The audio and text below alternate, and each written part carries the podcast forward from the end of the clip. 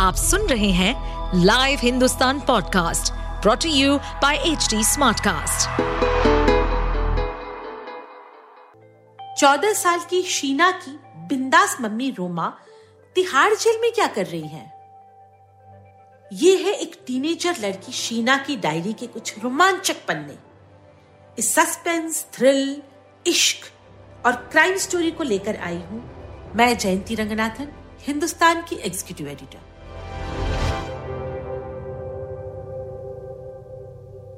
शीना की डायरी का 21वां एपिसोड जिद के मारे। मेरी मम्मी की लव स्टोरी।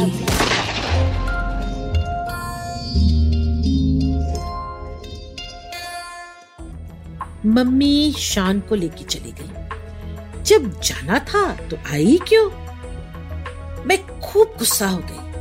मम्मी के कमरे में जाके उनका सामान फेंकना शुरू कर दिया।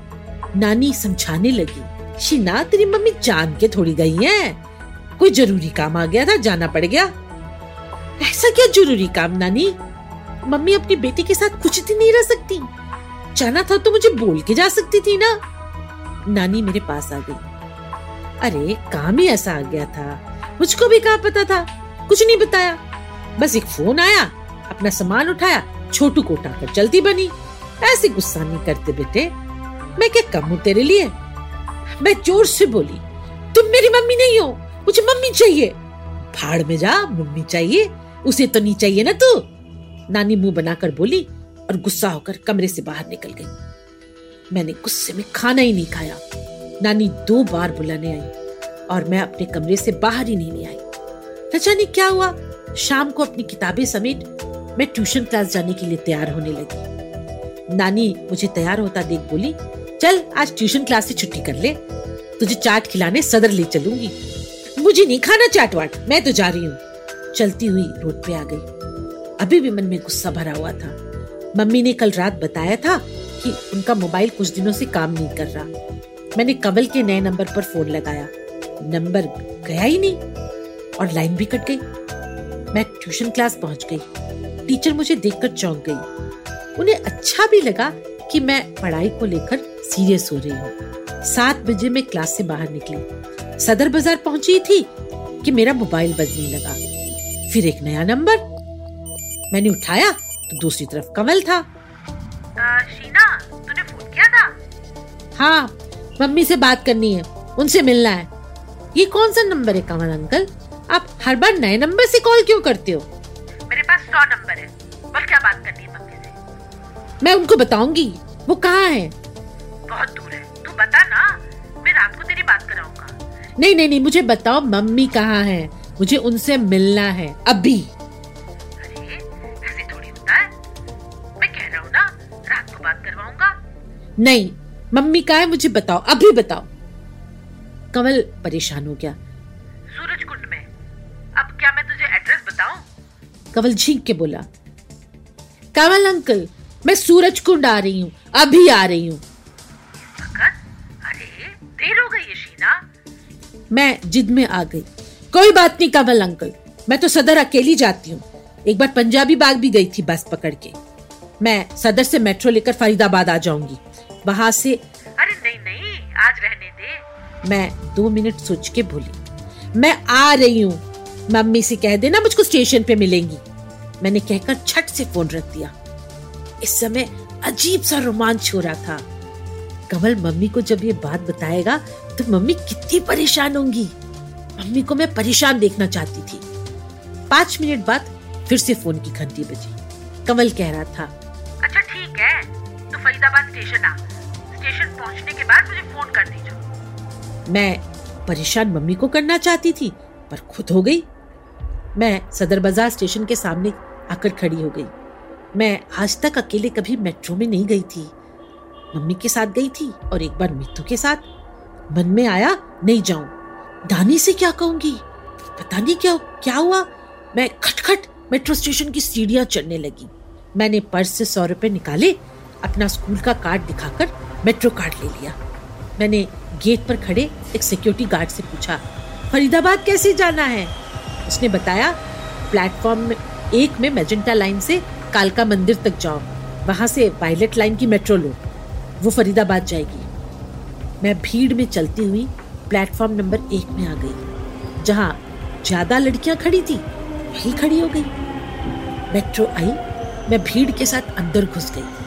बैठने की जगह तो थी नहीं, ऊपर लगा हैंडल पकड़कर मैं खड़ी हो गई। इस समय ऐसा लग रहा था जैसे मैं कोई बहुत बड़ा काम कर रही हूँ, अकेली कुछ कर रही हूँ। मेरे दिल की धड़कन बढ़ी हुई थी, पर मुझे अच्छा लग रहा था मम्मी को जब पता चलेगा, मैं अकेली मेट्रो में आ रही हूँ तो वो तो थक से रह जाएगी। कितना मज़ा आएगा उनका डरा हुआ चेहरा देखना। मेट्रो में दो स्टेशन बाद मुझे बैठने की जगह मिल गई। मैं हर दो मिनट के बाद पास बैठी लड़की से पूछ लेती, कालका मंदिर स्टेशन कब आएगा? वो परेशान हो गई और मेट्रो में लगा साइन बोर्ड दिखाते हुए बोली, वहाँ देखो, तुम्हें पता चल जाएगा। आखिरकार मैं कालका स्टेशन पे उतरी। प्लेटफॉर्म बदलकर वायलेट लेन के मेट्रो में चढ़ गई। यहाँ भी ज़बरदस्त भीड़ थी। मैं पूरे आधे घंटे खड़ी रही। फरीदाबाद आने से एक स्टेशन पहले मुझे बैठने को जगह मिली। फरीदाबाद स्टेशन आखिरी स्टेशन था। लेकिन यहाँ भी उतरने में पता नहीं क्यों लोग धक्का मुक्की मचाने लगे। मैं सबसे लास्ट में उतरी। प्लेटफॉर्म पर चलने लगी तो बैग से मोबाइल निकालकर कमलजीत को फ़ोन लगा दिया। उसने तुरंत फ़ोन उठा लिया। मैं तो फरीदाबाद स्टेशन पहुँच गई कंवल अंकल। अच्छा स्टेशन के एक नंबर गेट के पास रुकी रहना। मैं पट्टू को वहाँ भेज रहा हूँ। कमलजीत ने फ़ोन रख दिया। पट्टू ओह तो वो आ रहा है मुझे लेने? मेरे सामने उसके टूटे दांतों वाला भयानक चेहरा याद आ गया। मैं चलती हुई गेट नंबर एक के सामने आ गई। पाँच मिनट दस मिनट बीस मिनट हो गए। कोई नहीं आया। मैं परेशान हो गई। थोड़ा सा डर भी लगने लगा। मैंने कंवल को फ़ोन लगाया। कंवल का ये नया नंबर बंद आ रहा था। उसके पहले वाले नंबर पर कॉल लगाया। वो भी स्विच ऑफ़ जा रहा था। खड़े खड़े मेरे पैर दुखने लगे। मैंने मोबाइल में टाइम देखा। रात के नौ बजने वाले थे। अचानक मेरे मोबाइल की घंटी बजी। मुझे लगा कमल अंकल का होगा। मैंने फ़ोन उठाते ही ज़ोर से कहा कमल अंकल पट्टू कहाँ है? मैं कितनी देर से खड़ी हुई यहाँ? लेकिन दूसरी तरफ़ कमल नहीं नानी थी उनकी गुस्से से भरी आवाज़ आई। तू कहाँ है शीना? ये क्या बकबक कर रही है? मेरी आवाज़ एकदम धीमी हो गई। नानी वो मैं मम्मी से मिलने जा रही हूँ। कंवलजीत ने कहा था वो पट्टू को फरीदाबाद स्टेशन भेजेगा। मैं सूरज कुंड जा रही हूँ।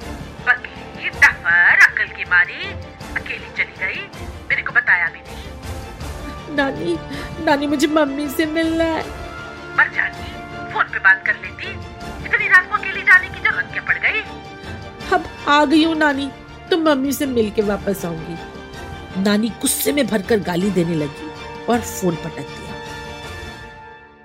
रोमा के रोमांचक लाइफ में आगे क्या होगा?